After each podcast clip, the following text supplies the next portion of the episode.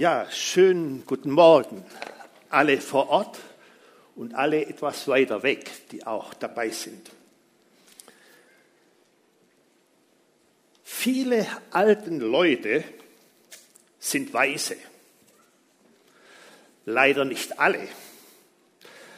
Denn manche bezeichnet die Bibel auch als Narren. Jetzt gehen wir mal davon aus, die meisten sind weise.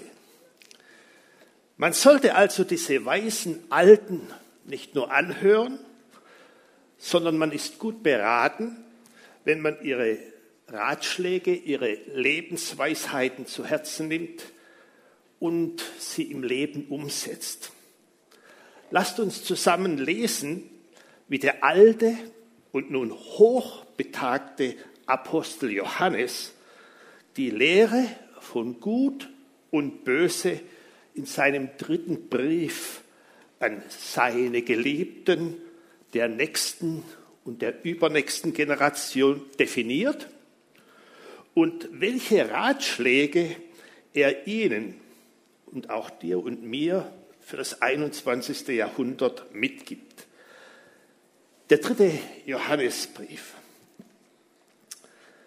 Ich lese nach der Basisbibel.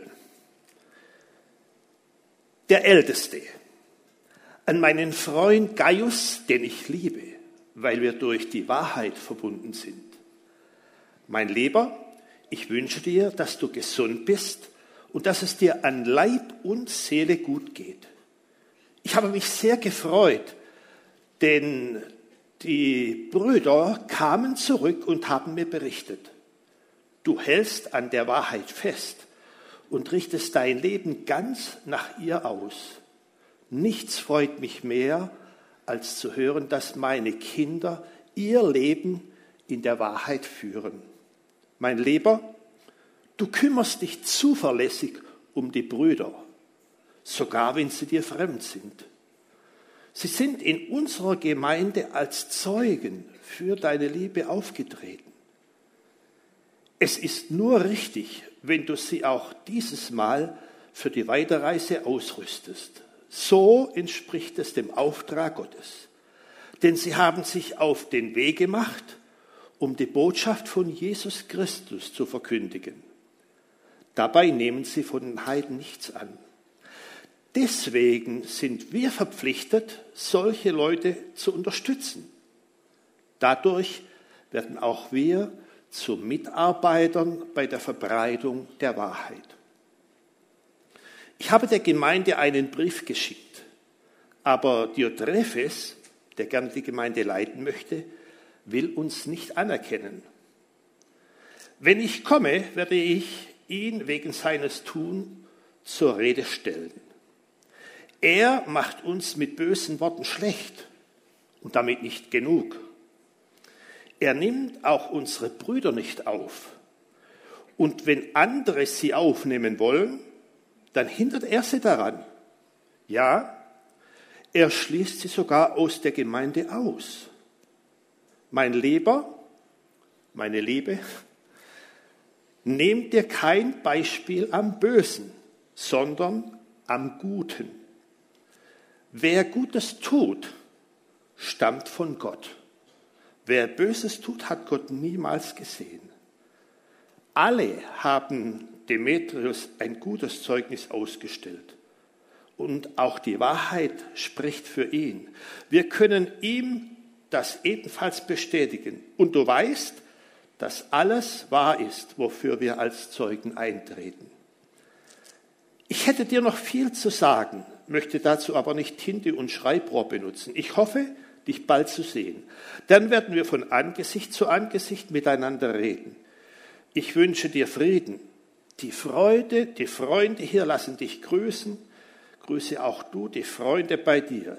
Jede und jeden persönlich. Einige Worte zum Kontext und zur Wirklichkeit im Jahre 90 nach Christus. In diesem Zeitraum schreibt Johannes seinen dritten Brief und kurze Zeit danach auch die Offenbarung, als er dann in Patmos in Gefangenschaft ist. Johannes ist vermutlich um 85. Haben wir 85-Jährige hier? Ungefähr 85 Jahre alt, also ein richtig weiser Mann. Der Veteran gehört sogar als Auslaufmodell noch zu der ersten Christengemeinde und er hat in seinem Leben unendlich viel Schönes, aber auch Not und Leid gesehen und erlebt. Er hat vor 60 Jahren als junger Mann Jesus noch drei Jahre live erlebt, mit ihm gegessen. Und er wurde von Jesus gerügt, von ihm gefördert, von ihm gelehrt und auch begleitet.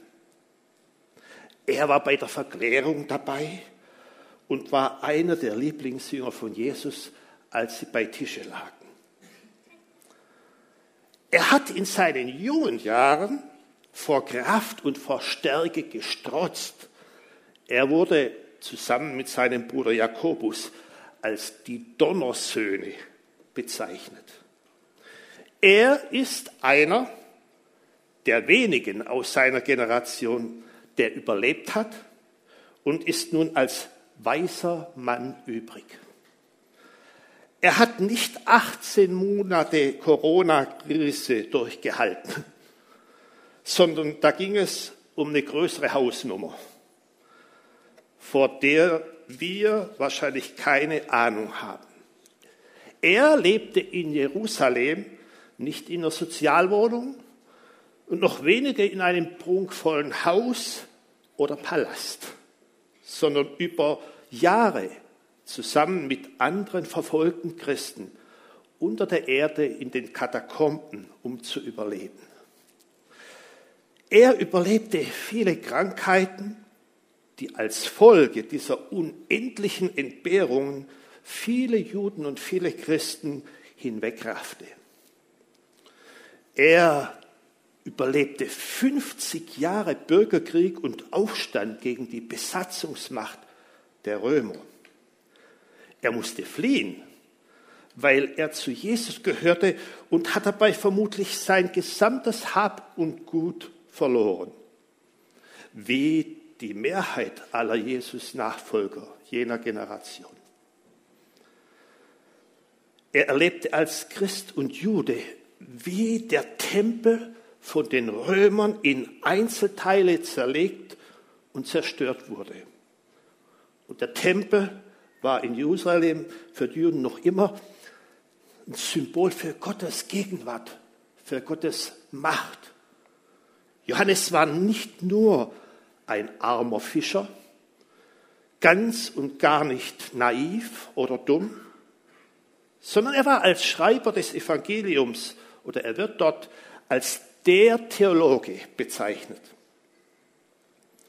Johannes hat viele Gemeinden in Stehen sehen und als Leiter und Ältester auch unendlich viel Leid und Not von anderen mitgetragen. Die Worte, die Johannes in den früheren jungen Jahren in seinem Evangelium als Lehre stark betont, sind die Begriffe Liebe, Zeugnis, Wahrheit, Welt. Er ist Jesus zentriert. Er stellt uns mit den Ich bin Worten Jesus, die Wahrheit in Person wie folgt vor. Jesus ist das Brot des Lebens. Jesus ist das Licht der Welt. Jesus ist die Tür. Jesus ist der gute Hirte. Jesus ist die Auferstehung und das Leben. Jesus ist der Weg, die Wahrheit und das Leben. Jesus ist der wahre Weinstock. Wie ihr gesagt habt, Jesus ist der Held. Dieser übrig gebliebene Johannes gibt nun Ratschläge für die nächsten zwei Generationen von Christen, und er greift ein scheinbar altes Thema erneut auf. Die Mission Gottes. Und die richtige und die falsche Beteiligung daran. Johannes, der alte Mann, lehrt nun seine Söhne und seine Enkel und gibt auch dir und mir gute Lebensratschläge weiter. Letzte Worte sind oft gute Ratschläge für das Leben. Mein Opa war für mich auch so ein gläubiger Veteran, ein weißer Mann. Er hatte eine Frau, neun Kinder, von denen meine Mutter die älteste war. Ich bin der älteste von 41 Enkeln, die er hatte. Er hat zwei Weltkriege aktiv miterlebt und danach zweimal den Wiederaufbau mitgestaltet. Als Bürgermeister seines Ortes, als Vorsitzender der Glaubensgemeinschaft in dem Bezirk und als Landwirt und Geschäftsmann. Er war kurz vor 80, als ich mit meiner Familie das dritte Mal wieder nach Chile als Missionar ausgereist bin. Er war schon ziemlich krank und schwach, als er mich, kurz bevor wir flogen, anrief und sagte, Hans, bitte komm bei mir vorbei, ich muss mit dir reden. Aber komm alleine, ohne die Carmen und ohne die Kinder. Was war denn mit dem los? Er liebte seine 41 Enkel und noch mehr seine Urenkel. Ich kam also hin und er sagte mir Folgendes. Hans, ich habe es vor Jahren ganz und gar nicht verstanden, dass du ins Ausland in die Mission gingst, wo es doch hier vor Ort so viel Arbeit gibt. Aber jetzt gebe ich dir einen letzten Rat denn wir werden uns hier nicht mehr sehen. Ich gehe demnächst nach Hause. Ich habe genau beobachtet, wie du die letzten zehn Jahre dein Leben eingesetzt hast. Du hast es ins Reich Gottes investiert und dort, wo es am dringendsten ist, mach weiter so. Investiere in die Mission und lass dich von nichts abbringen. Dann betete er mit mir, segnete mich und verabschiedete mich. Wenige Monate danach starb er und ging heim. Das waren seine letzten Worte, sein Vermächtnis an mich. Und so ähnlich sehe ich die Worte im dritten Brief des Johannes. Sein Vermächtnis, das Wichtigste zuerst die Praxis vor dem Bla bla bla, vor der Theorie. Und an ihren Früchten werdet ihr sie erkennen. Nun will ich ganz kurz Vers für Vers nochmals mit euch den Text durchgehen und meine Interpretation mit euch teilen. Damit ihr das nicht falsch versteht, es ist kein Angriff auf jemanden von euch und noch weniger auf unsere Gemeinde oder Gemeindeleitung. Sonst wäre ich kein Mitglied der schönen Aussicht.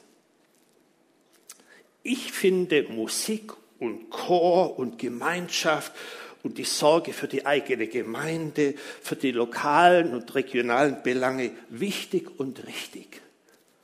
Aber es geht noch um Größeres und um mehr, was zählt. Also, das Wichtigste soll das Erste und meine Hauptsorge bleiben oder werden. Ihr wisst ja inzwischen, ich finde in jedem biblischen Buch Missionsstoff, nicht wahr? Die Bibel ist ein Missionsbuch, deshalb ist das so. Es soll also lediglich ein Erinnern an die richtigen Prioritäten sein oder eine Warnung für dich und für mich, damit wir nicht aufs falsche Pferd setzen. Wir stehen alle in der Gefahr, unsere Lebenskraft, unsere Zeit, unser Geld, Hab und Gut und oft auch die Gemeindeaktivitäten für Zweit- und Drittwichtiges zu investieren und dabei vielleicht das Wichtigste zu vergessen. Aber am Ende entscheidest du selber mit deinem Tun, ob du von Johannes als gut oder böse eingestuft wirst. Die Regel ist im Allgemeinen so, was wir im Herzen tragen, das leben wir auch aus.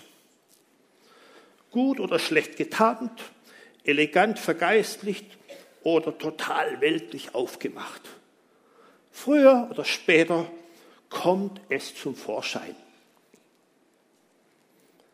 Nimm kurz deine Bibel zur Hand und folge mir nochmals kurz. Vers 1. Johannes greift nochmal das alte Thema auf, Liebe.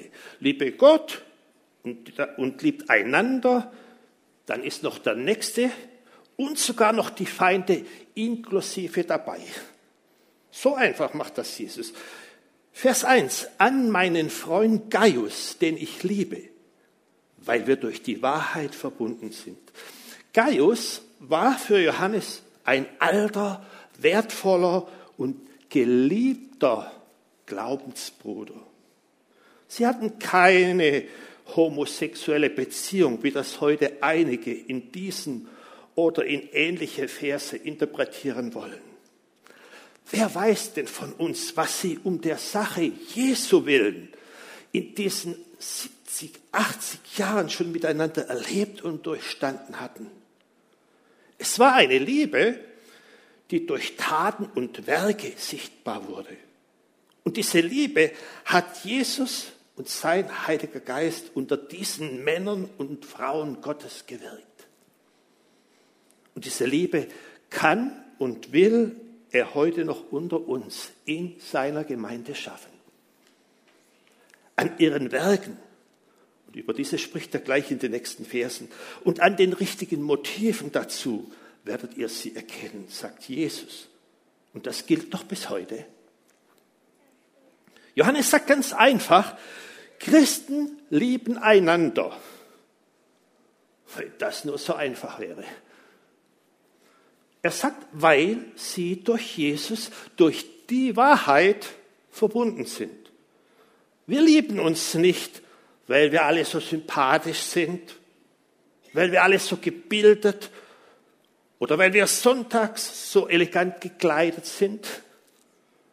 Auch nicht deshalb, weil wir gemeinsam im selben Gottesdienst sitzen. Oder auch nur, weil wir dazu angehalten und aufgefordert werden. Christen lieben einander, weil sie durch Jesus, durch die Wahrheit verbunden sind. Wahrheit ist etwas, wenn es hält, was es verspricht. In diesem Sinne ist wahr, was von Gott kommt. Als Mensch ist Jesus Zeuge dieser Wahrheit und als Sohn Gottes, der von Gott kommt, ist er die Wahrheit in Person. Wegen Jesus lieben wir uns. Wegen Jesus ertragen wir einander. Wegen Jesus suchen wir den Frieden miteinander. Wegen Jesus wollen und sollen wir auch in der Gemeinde dankbar miteinander umgehen. Vers 2. Dass es dir gut gehen möge an Leib und Seele. Johannes denkt und handelt und er betet ganzheitlich. Er sieht das alltägliche leibliche Wohl genauso wichtig wie das Geistliche und das Seelische. Er sieht seinen Freund Gaius und alle Menschen als Wesen mit Körper, Seele und Geist. Seele und Körper sollen heil und gesund sein. Und um beides sollen wir uns sorgen. Bei uns selber, bei den Glaubensgeschwistern und bei denen, die Gott noch nicht kennen. Vers 3 und 4. Ich habe mich sehr gefreut, denn die Brüder kamen zurück und haben mir berichtet, du hältst an der Wahrheit, an Jesus fest und du richtest dein Leben ganz nach ihr, ganz nach Jesus aus. Nichts freut mich mehr, als zu hören, dass meine geistlichen Kinder ihr Leben in der Wahrheit in Jesus führen. An Jesus und von Jesus wird all dein Tun bewertet. Nicht nur von Menschen. Menschen sehen, wie du von Jesus redest, was du für Jesus tust und alles, was er tut, das tut von Herzen und dem Herrn. Jesus und nochmals Jesus soll dein Maßstab sein. In deinem Reden, in deinem Tun. Da wird auch nicht zwischen Alltag und Wochenende unterschieden. Auch nicht zwischen deinem Tun innerhalb oder außerhalb der Gemeinde. Vers 5 und Vers 6. Mein Lieber, du kümmerst dich zuverlässig um die Brüder, sogar wenn sie dir fremd sind. Sie sind in unserer Gemeinde als Zeugen für deine Liebe aufgetreten. Es ist nur richtig, wenn du sie auch dieses Mal für die Weiterreise ausrüstest. So entspricht es dem Auftrag Gottes, sagt Johannes. Brüder sind hier Angehörige auch aus anderen Gemeinden, die als Missionare, als Wandermissionare unterwegs waren. Gott will alle Missionare versorgen und er will und wird es durch dich und durch mich tun. Nicht durch das Rote Kreuz, nicht durch Amnesty, nicht durch ein anderes soziales Hilfswerk. So will es Gott. Das ist sein Auftrag. Und daran hat sich noch immer nichts geändert. Das tut man nach meiner Meinung am effektivsten, indem wir einzelne Missionare über ihre Missionsgesellschaften regelmäßig und großzügig unterstützen mit allem, was sie brauchen, damit sich das Evangelium ausbreitet. Vers 7 und Vers 8. Denn sie haben sich auf den Weg gemacht, um die Botschaft von Jesus Christus zu verkünden. Dabei nehmen sie von den Heiden nichts an. Und deswegen sind wir verpflichtet, solche Leute zu unterstützen. Dadurch werdet auch wir, ihr, jeder von uns, Mitarbeiter bei der Verbreitung der Wahrheit. Johannes gibt hier keinen Ratschlag. Er meint damit nicht, wenn du einmal im Jahr in deiner Gemeinde gebeten wirst, dein Missionsopfer oder dein Missionsalmosen zu geben, dann tu es. Er sagt auch nicht, wenn du denkst, es wäre vielleicht gut oder wenn etwas übrig ist, dann tu es. Sondern er sagt, es ist meine und es ist deine Verpflichtung, solche Leute, Missionare, zu unterstützen. Nicht nur der Ausbau der Halle der schönen Aussicht ist uns wichtig. Oder die gute und die so wichtige Arbeit unserer Mitarbeiter vor Ort. Du solltest nicht nur den Schulverein oder das Camp oder was auch immer vor Ort unterstützen, das sollst du auch tun, sondern Missionare und die Mission Gottes in der Ferne liegt Johannes als erstes am Herzen, wenn er vom Geld und von Hilfe redet. Mission meint die Ausbreitung des Evangeliums über alle Gemeindegrenzen, über alle kulturellen und andere Grenzen hinweg. Weltweite Mission, um, der, um Unerreichte zu erreichen. Warum? Weil du so ganz praktisch Mitarbeiter im Team der Mission Gottes wirst. Durch den, der geht und durch den, der für Missionare gibt wird das Evangelium verbreitet. Es geht um Verbreitung, Ausweitung, nicht um Erhaltung und Angst und Schutz. Vers 9 und 10. Ich habe der Gemeinde einen Brief geschickt, aber Diotrephes, der gern die Gemeinde leiten möchte, will uns nicht anerkennen. Wenn ich komme, werde ich ihm wegen seines Tuns zur Rede stellen. Er macht uns mit bösen Worten schlecht und damit nicht genug. Er nimmt auch unsere Brüder nicht auf. Und wenn andere sie aufnehmen wollen, hindert er sie daran. Ja, er schließt die sogar aus der Gemeinde aus. Das war nicht irgendeiner in der Gemeinde. Aber Diotrephes, der gerne die Gemeinde leiten möchte, will uns Missionare und unsere Arbeit nicht anerkennen, sagt Johannes. Wenn ich komme, dann werden wir das nochmal verhandeln. Er macht uns und somit die Mission Gottes mit bösen Worten schlecht. Und was das fast zum Überlaufen bringt, er nimmt weder uns noch andere Missionare auf. Und wenn du das tun willst, verbietet er es dir und der Gemeinde. Und wenn es nötig ist, wirft er dich sogar aus der Gemeinde raus. Das kann laut oder leise geschehen, aber Johannes nennt das Böse. Beim Namen und seine Beurteilung hängt ganz eng mit der praktischen Unterstützung oder mit der Verbindung der Mission Gottes zusammen. Vers 11 und 12. Mein Lieber, nimm dir kein Beispiel am Bösen, sondern am Guten. Wer Gutes tut, stammt von Gott. Wer Böses tut, hat Gott niemals gesehen. Alle haben Demetrius ein gutes Zeugnis ausgestellt. Und auch die Wahrheit. Jesus selber spricht für ihn. Wir können ihm das ebenfalls bestätigen. Und du weißt, dass alles wahr ist, wofür wir als Zeugen einstehen. Meine liebe Schwester, mein lieber Bruder, nimm dir kein Beispiel am bösen Diotrephes, sondern am guten Demetrius. Wer die Ausbreitung vom Reich Gottes und seine Mission fördert, und seine Missionare und die Mission Gottes unterstützt, stammt von Gott.